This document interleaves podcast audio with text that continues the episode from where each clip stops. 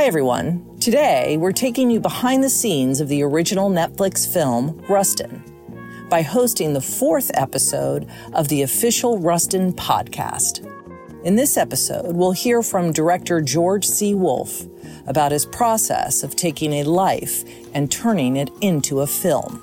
And then we'll hear from star Colman Domingo about what it took to portray Bayard Rustin and the significance of being a gay black man playing a gay black man on screen. You can check out more from the official Rustin podcast on Apple Podcasts, Spotify, or wherever you like to listen. Enjoy this special episode.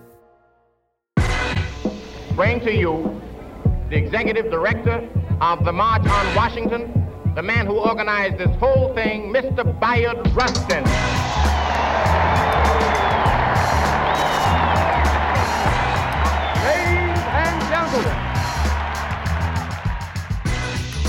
The first demand is that we have effective civil rights legislation, no compromise, and the right to vote. What do you say?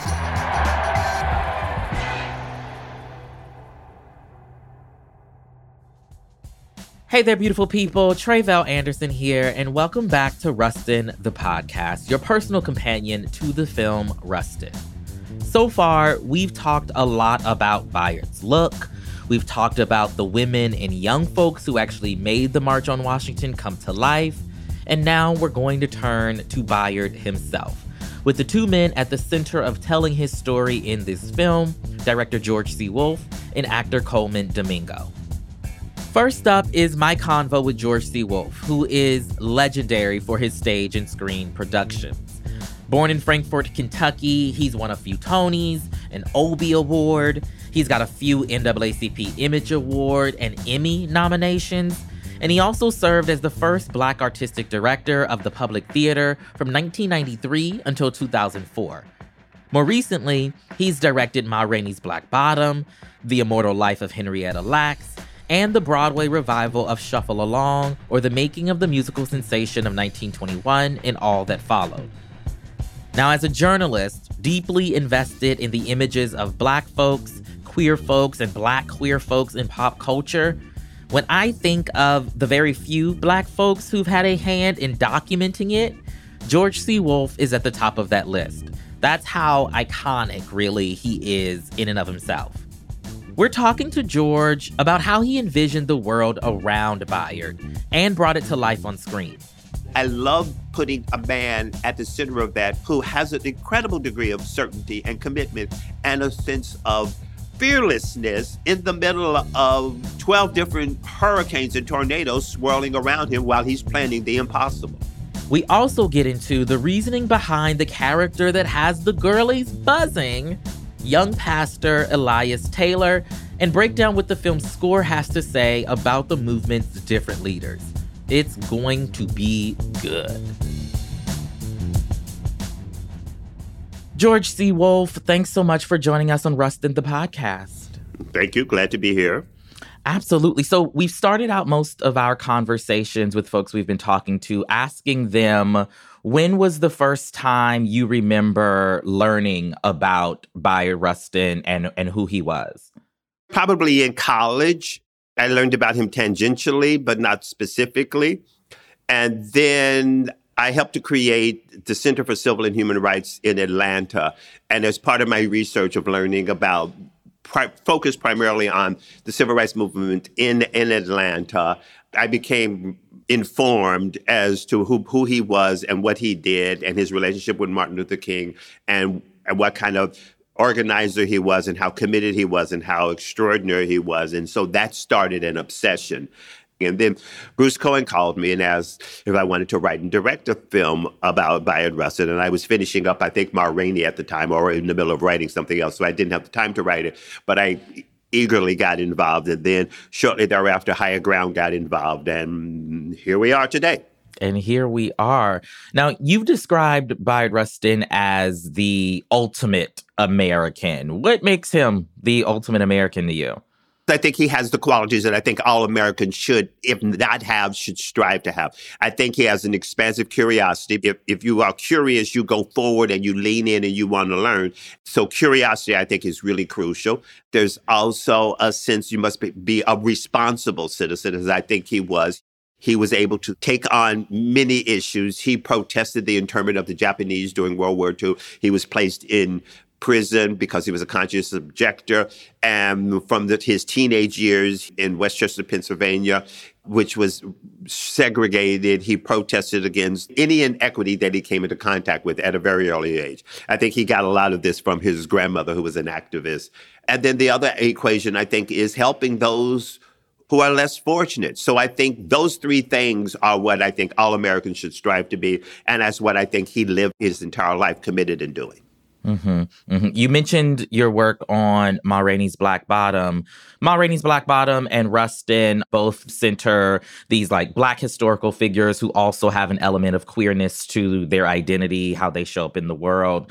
I'm wondering if you could talk a little bit about your approach to rendering real life people on screen as like the complex, vivid portraits that they should be. I don't quite know why, but I hate the word biopic. There's something about it that drives me insane. So, and I don't consider Ma Rainey's Black Bottom a biopic.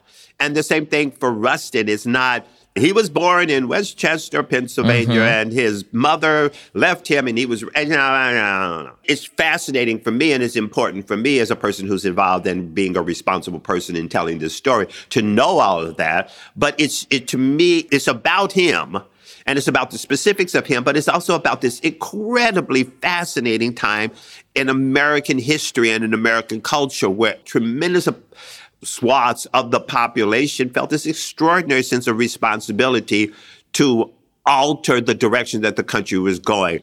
Mm-hmm, mm-hmm. I actually like this idea of you kind of rejecting the the paint by the numbers, you know, sort of setup that that many biopics have.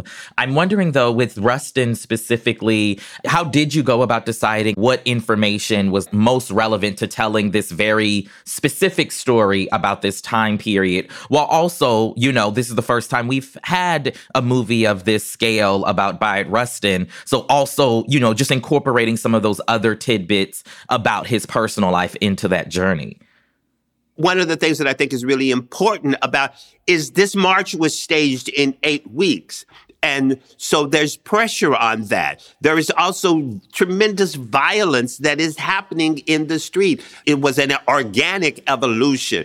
So it wasn't like I was going, oh, well, let me break up the fact that, you know, that he was gay. The powers that be brought it up mm-hmm. and tried to slam it in his face and tried to use it and tried to weaponize his homosexuality.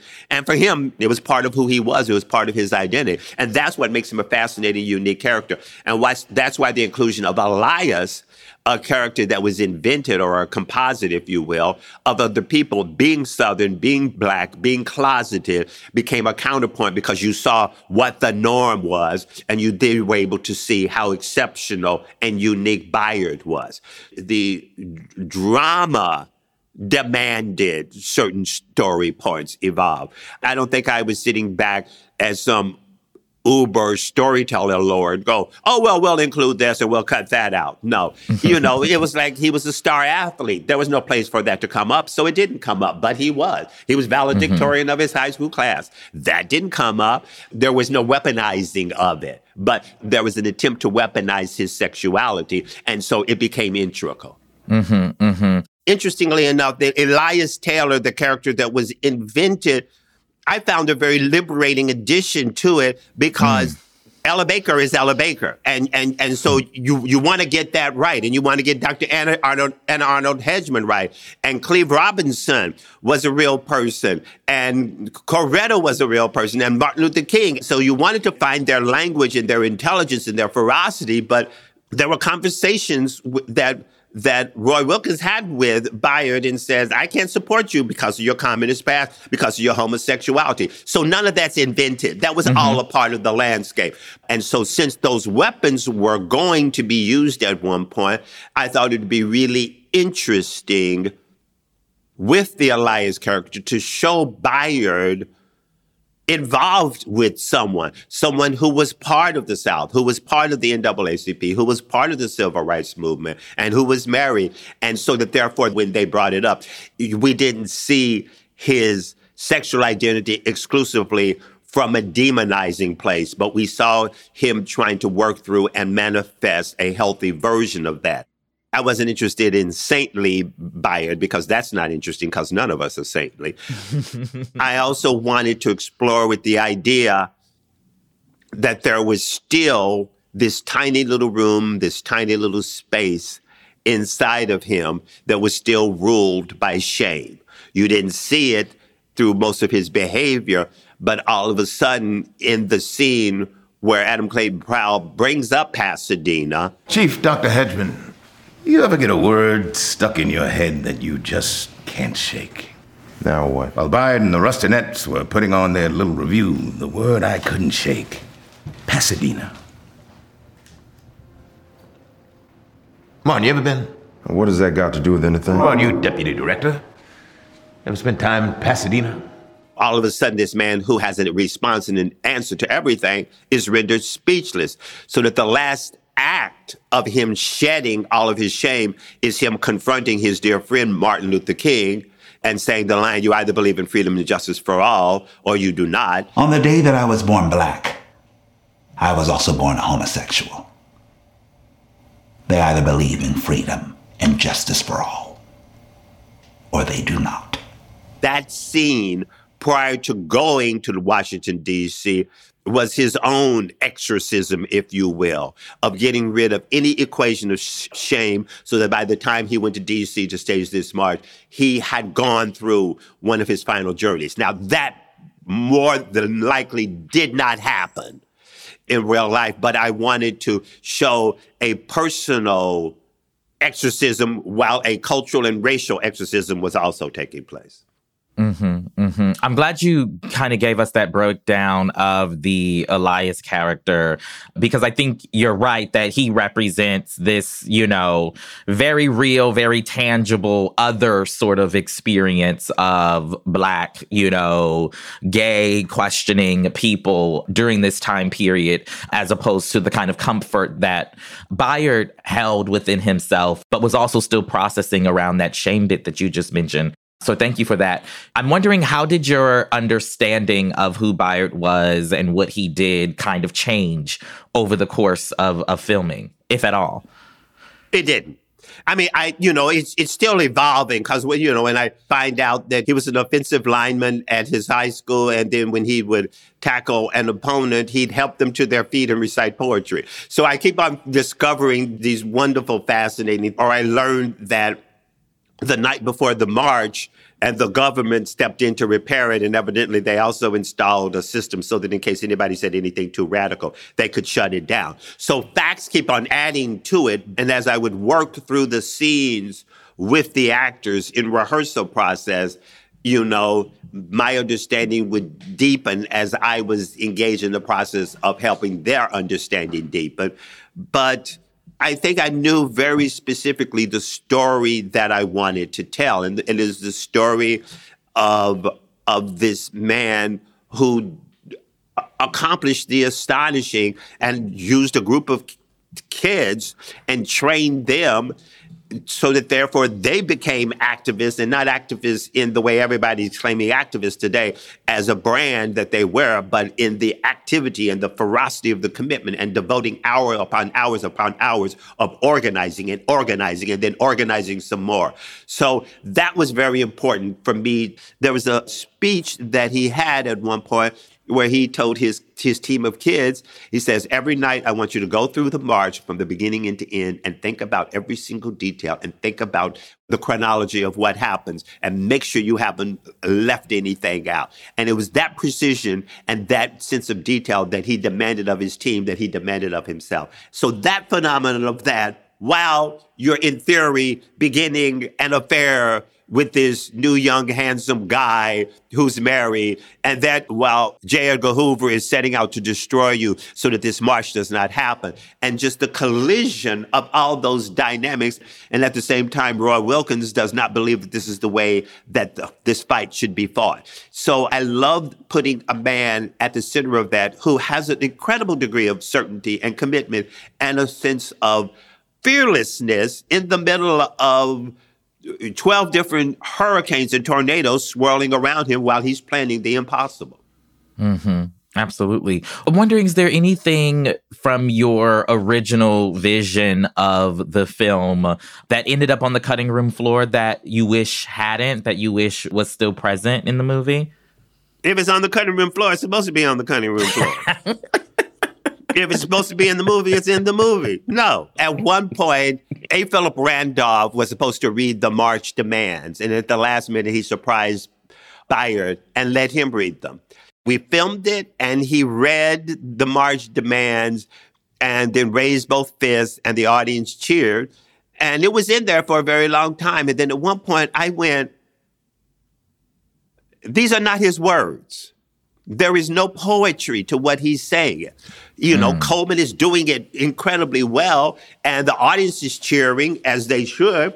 But at one point, I was going, this isn't working for me. And in large part because it wasn't Bayard's words. And Bayard's words, as they have been crafted in the film, were witty and smart and commanding and challenging and confrontational and joyful. And these, this was just a list. We demand this. We demand this. We demand this. What do you say? And the crowd roar. And then at one point, I felt this moment of liberation in which I went, it's got to go. It's got to go mm. because it's not Bayard. It's him doing it, but it doesn't sound like him because he didn't write it. And then I just realized, oh, the final image of him helping to clean up that's the poetry. That's the elegance. That's the eloquence of who he was. That's a stronger thing. And so it became about what do you need to eliminate? I'd love to talk a little bit about the music that we hear in the film, the soundscape of the film. I know that you were very hands on as part of that process. And there's a lot of like jazzy elements that are incorporated, noir elements that are incorporated to kind of help tell this story. Could you talk about what that journey and kind of that collaboration was like with Mr. Marsalis in executing that? I wanted to embody New York sophistication, cutting edge New York sophistication. All of the characters, particularly the men and women connected to the civil rights movement, are part of the intelligentsia. They're smart, they're educated, they're sophisticated, they use language dazzlingly brilliant. And to me, jazz was a perfect reflection of that. So, so that was crucial. And also I wanted it to grab an audience and take them and go, you know, as soon as you hear that beginning music, when it comes in, you instantly know you're in New York. Because in a very short amount of time, you have to see a friendship, you have to see plotting, and you have to see a betrayal. And so I wanted music to play a crucial part of that. And then once we get to DC, then I wanted to explore a kind of symphonic energy.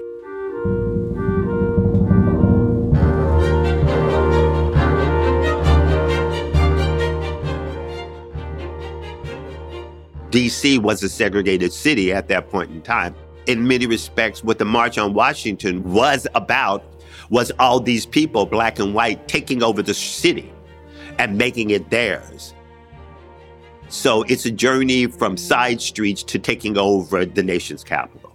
Mm-hmm, mm-hmm. And music being a crucial part of that journey. There's one scene in particular in which Bayard is doing his organizing thing and he's piecing different bits and pieces together. In response to Powell's reckless accusations, I'll write a letter tending my resignation.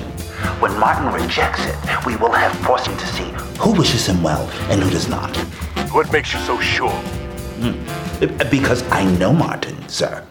The kind of uh, improvisational element that jazz often has, I think perfectly suits, you know, that scene in terms of just like how Colman kind of embodied and carried out how Bayard might have of just been ideating and and piecing these things together as far as pulling off the march in eight weeks. That bass is Bayard's brain putting that thought together. Oh, oh, I did this with A. Philip Randolph, and we did and we threatened, but we didn't do it because Truman s- surrendered, and then prior to that, FDR surrendered. And so, what if we do this? And what if we do? And what if we turn it into two days? And what if we take over the whole city? And blah, blah, blah. And the brain is going, and the music is articulating that brain. It's not just the finger popping equation, it's the mind. It's his mind and the minds of these extraordinary people it also really illustrates the the importance of the young people that were involved in pulling this off and the women that were involved in pulling this off why from your vantage point was it important to to pull in Ella Baker and Dr. Hedgeman and all these other characters who were also you know so pivotal to this movement well you just answered your question because they were so pivotal to the movement so many of the organizers of, of the movement in the South, you had male figureheads, but it was the women who were on the front lines. The entire race was caught up in the equation. I have a Jet magazine from 1954 which strangely enough has a lead article called How to Keep Your Wife from Falling for a Lesbian. I have no idea why that was the lead article, but it was.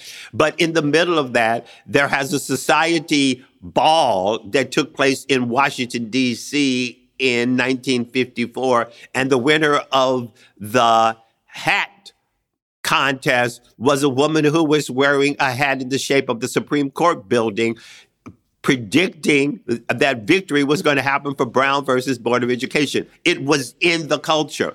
Someone sent me a picture from when I was in second grade, and I went to this very smart school in Frankfort, Kentucky. And up on the bulletin board was a breakdown of what the rules were per state, what tests you had to pass in order to vote the fight for civil rights permeated every single aspect of Black culture.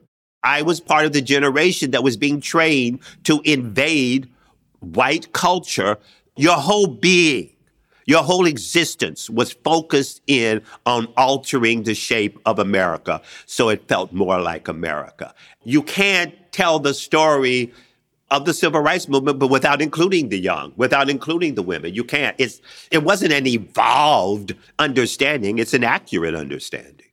Absolutely. You mentioned earlier that like we're kind of living in this time period in which activism is part of people's brands in a way that just wasn't the case or the thinking, you know, back Well, the stakes were so period. severe. The stakes were so severe. Mhm. People were getting killed for registering people to vote.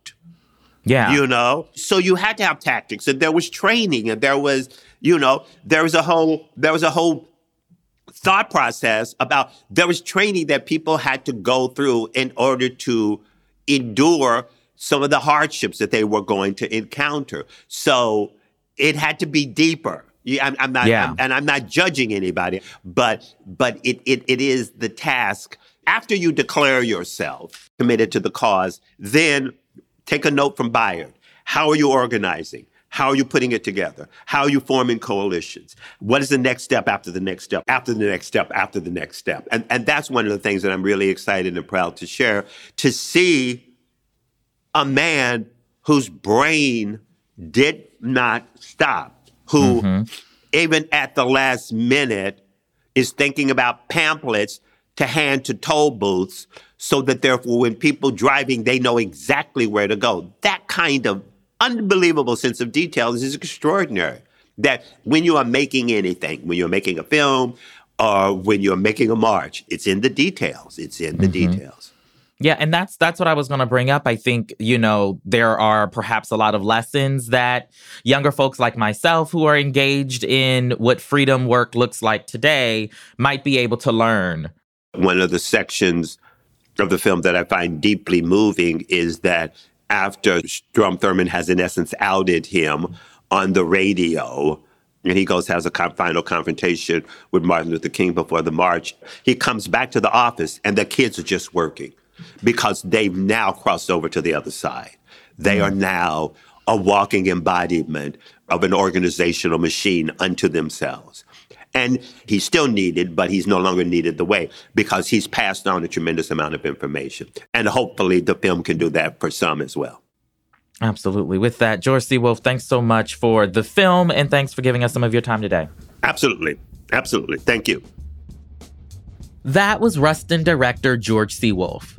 Now, as a black film expert, I really want to highlight George's point about the ability movies have to inspire generations to come. I remember watching the movie Camp as a teenager. In case you've never seen it, it's a cult classic about a group of kids in summer theater camp who bond together under a very cruel director. Now, I know this is not capital A activism, but I watched that movie and was really affected by seeing the power of queer community. It gave me a possibility model through which I could look for those types of community spaces, not particularly in theater, but just in my own life. So, the idea that Rustin might do that for young people today and older people today, we love to see it. Now, I want to turn to a conversation I had before the strikes with lead actor Colman Domingo about his personal ties to Bayard Rustin and the experience of bringing those similarities to the big screen. I'd love to hear about your earliest memory of, of knowing about Bayard Rustin. My earliest memory of Bayard Rustin, I think, came very late in my life, which was maybe junior year in college. And I think he was still a footnote in some history book. Like he was just in the periphery. It was like Bayard Rustin, but you never got into his story. Cut to, I'm out of college years later and I'm in San Francisco as a, an actor. And there was a play and they, they called me up to ask me to cover a wonderful actor named Duane Boutte because he couldn't do the last week of a show called Civil Sex, which was about Bayard Rustin. It was created by Brian Freeman, a fantastic Bay Area artist. And I was like, oh, Bayard Rustin. Hmm, let's come up again. And I read the script. I just sat back in my chair and I was just like, wait, what? Wait, so this openly gay man organized a march in Washington, inspired Dr. King with his passive resistance and teachings of Gandhi. And why don't I know this? I just felt like duped by my whole education. you know what I mean? you know? And, uh, that became my really deep dive into Bayard Rustin. And that, I became fascinated with him. Just the idea that a man like him was so innovative and so free in himself, you know, singing Elizabethan love songs, being a, a football player in school and, you know, being such an incredible thinker and, and journeyman. I just thought, I love this person. I think it sort of ignited something in me that said, oh, I can actually be a bit more forward in who I am in the world and really be my own person and, and, and, and take up space and not not uh, put myself in a box. Bayard was such a man ahead of his time. All that he was is incredible, especially if you look at the times. like there was no one mm-hmm. in his mm-hmm. lane. Mm-hmm. He created his own lane. Mm, I love that. Okay, so you just said a lot that that has my mind, you know, going in 12 million different directions. I want to first start with the the responsibility. Mm that you feel around this particular story. Did that help you in any way in, in yes. terms of, of diving into this? I think it did because I think that as we know, um, our stories have been so marginalized and we are never usually in the center of a story. And I wanted to make sure I took on that responsibility in, a, in such a loving way. I knew to lead this, I had to bring my full self in every single way, in every department, and the energy that I'm putting out is about the task of telling Bayard's story. It's about being in service to. At this point in my career, this is my first leading role. And I've been working for what, 32 years and, and my first leading role actually on, uh, in film. And I thought, well, this is so meaningful, especially for a, a queer man to play another queer man. I know that seems unusual. yeah. yeah. You know uh-huh. I mean? We don't leave his sexuality out of it. You know what I mm-hmm. mean? Because I think a lot of stories, they would focus on his ideas and they would focus on his politics, et cetera. And then like the other part, the personal part, they would not be so comfortable with putting that in there. But I love that the fact that it's directed by George C. Wolfe, you know, another queer man who just wanted to make sure that we're seen in all of our complexities, you know, and that he's not heroic at all, actually. I think that he's just a man doing what he can in the moment and doing what's in front of him. And Bayard had wild, shocking white hair and his sleeves were always rolled up, tie undone, messy, flirting with boys in the next room while he's still making the march happen. I mean, I mean, he was everything. and he was a bit of, he was, sometimes he was a bit messy. Mhm. I mean, Just a little bit. Just a little just a little bit. bit messy. But I appreciate that. I love the fact that, you know, it makes him human. It makes him Mhm. completely human. And um, for him to have frailties, but you couldn't deny his wit. You couldn't deny his intelligence. You couldn't deny his humanity and what he was trying to do. hmm I want to stay right there on the sexuality tip because I have to say I was a little hesitant. Now, you know, I love George C. Wolfe and Dustin Lance Black and all of y'all. but you know the the truth of of what we have seen as it relates to stories around our legends right who also happen to be queer people is oftentimes that the sexuality part is muted to say the Yes. least Yeah. that is not the case at all in this particular movie. I'm wondering if that approach to Bayard's sexuality awakened anything or enlivened anything within you as a, as an actor in terms of depicting this particular story and and, and moment in our history. You know what? That's a great question.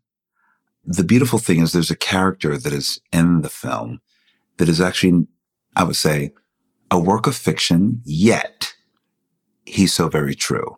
And that's the relationship with the young pastor. Elias Taylor. Looked like you was about to ask. I was about to ask something, but it wasn't that. It was important for the creatives to tell that story and also to make sure that the moment you just say that Bayard, you know, you look at his who his former partner was or anything, you'll just think that, oh, he just liked little white boys. But you're like, no, no, he liked black boys too. And he Mm-hmm. the idea of being able to pl- have intimacy as a queer man and show that complexity mm-hmm. is so such a beautiful thing that I think I rarely get to play or I've rarely seen. Usually it's it's going down one road or the other. It's either like hypersexualized or right or it's muted. Mm-hmm. I think that we found this beautiful place that is actually a true representation of how we actually operate in the world. I love that Bayard is like, he leads with his ideas and his thoughts, but he's not leaving his sexuality behind. That's also with me as well. I've been out my entire career.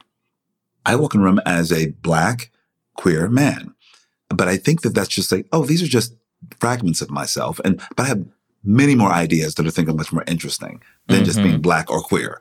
And that's the reality of most of my, my brothers and sisters. You know, we know that. And so I know that that's a beautiful thing to live in, a beautiful space to live in, because I rarely see it. Um, I just wanted to make sure that Bayard was so full in his experience. And so when he would cruise a man in the stalls after a meeting with the NAACP, No, most people are modest, cautious, afraid. So say it. Whatever's on your mind this very second. No caution, no fear. I thought, yeah, that's what we, he can live in both places at, at all times. Absolutely. You know, Absolutely. he goes high and low at the same time. and I know everybody who lives like that. Everybody, listen, absolutely. Bayard had a look, right? You mentioned the hair, you know, the teeth stand out to me per- personally. I'd like to believe that he was wearing it as a badge, saying that, no, this is what the ills of our humanity can do. Mm-hmm. And I'm going to wear it. And he didn't stop. And I love that, you know, George would get a kick out of it because sometimes he's like, smile nice and wide, you know, because I think that he didn't let that stop him. That again, it was another layer. He didn't let being black, being queer, you know, being, being a Quaker, you know, Mhm. his ideas, nothing stopped him. And he said, I'm going to have a grill that's a little messed up and I'm going to still pull boys and I'm going to still speak with authority and I'm still going to be the smartest person in the room. And that, Period. and, period. It, that that was that was a full period right there. The teeth was a period. The hair was a period. you know, his when he was lounging at home, he would always be wearing something from India and jewels and uh, uh, draped um, uh, chains and things like that. And, you know, fabrics. His house, his home, his apartment was adorned with all this African sculptures and headdresses and things from his travels. He truly was his own creation. Mm. I was going to ask, you know, uh, uh, was any one or two of those, you know, character accoutrement, the hair, the teeth, you know, the clothes, was there one or two that, like, when you put it on, locked you into who he was? Absolutely. First of all, I commend our hair and makeup department. They were excellent. I'm one of those actors that go, does a deep dive in terms of my physicality, the way his body moves, what he eats.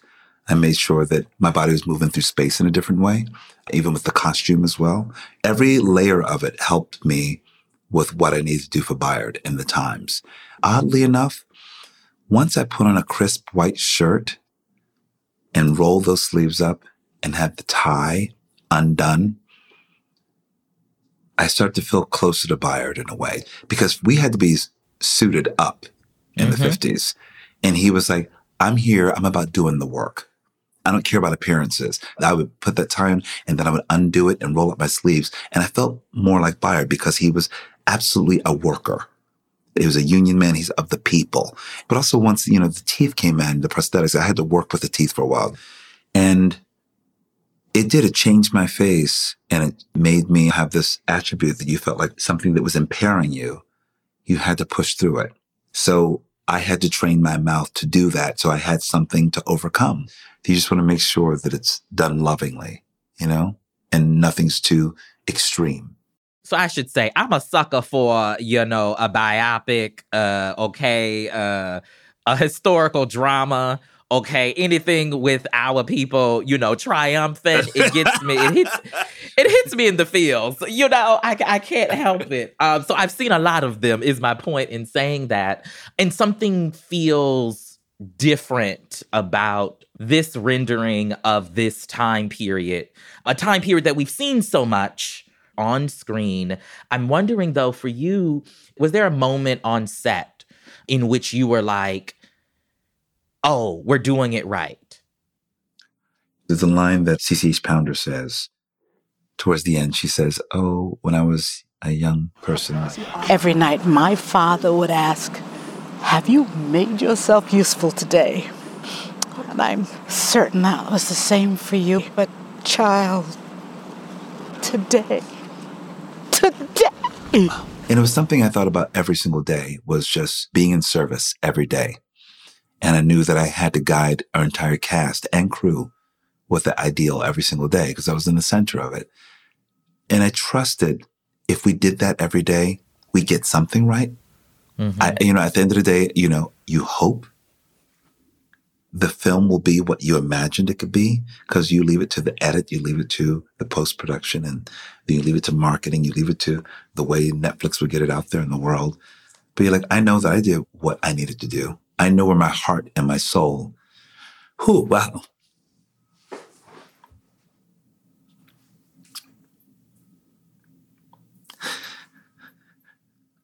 I, I, I knew what I was, um, sorry. I don't, don't apologize. Wow. I, am sorry. It just hit me. It just came up, came back because I was in this space for a long time with this film. And I know that I, uh, I gave a little bit of my soul to it every day because I know it was necessary.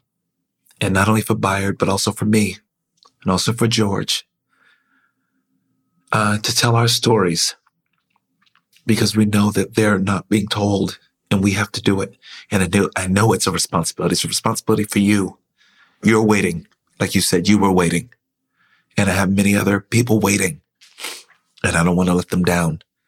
I stayed in that space of a purpose, intense purpose. And I had the language, I had the cast, I had the crew, I had the director.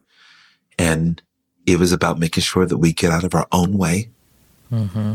and be in service to not only Bayard, but also to the, all these unsung heroes, these young people, the Rachel Horowitz, the, you know, Ella Bakers. I wanted to make sure that, hey, this is about, you know, the, the story of these women who don't Mhm. get a microphone as well. And these complex men and navigating the systems. It's about all of us. And so I know that that was, um, my intention. So I could rest well every single night. I know that Rustin is for us in particular, part of your legacy, you know, what you do and the shoulders you stand on. So I think that's why I feel very emotional. I'm like, oh yeah, we're doing this for us.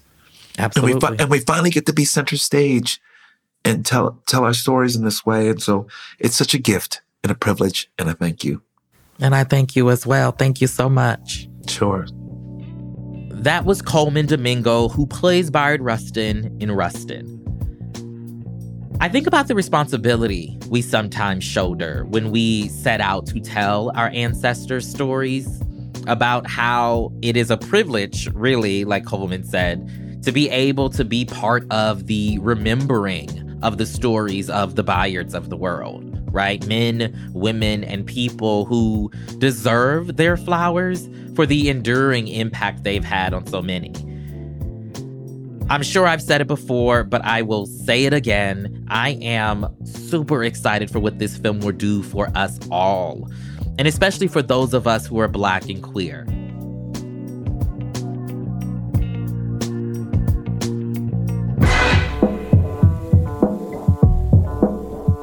The official Rustin podcast is a production of Netflix, Pineapple Street Studios, and Slajan.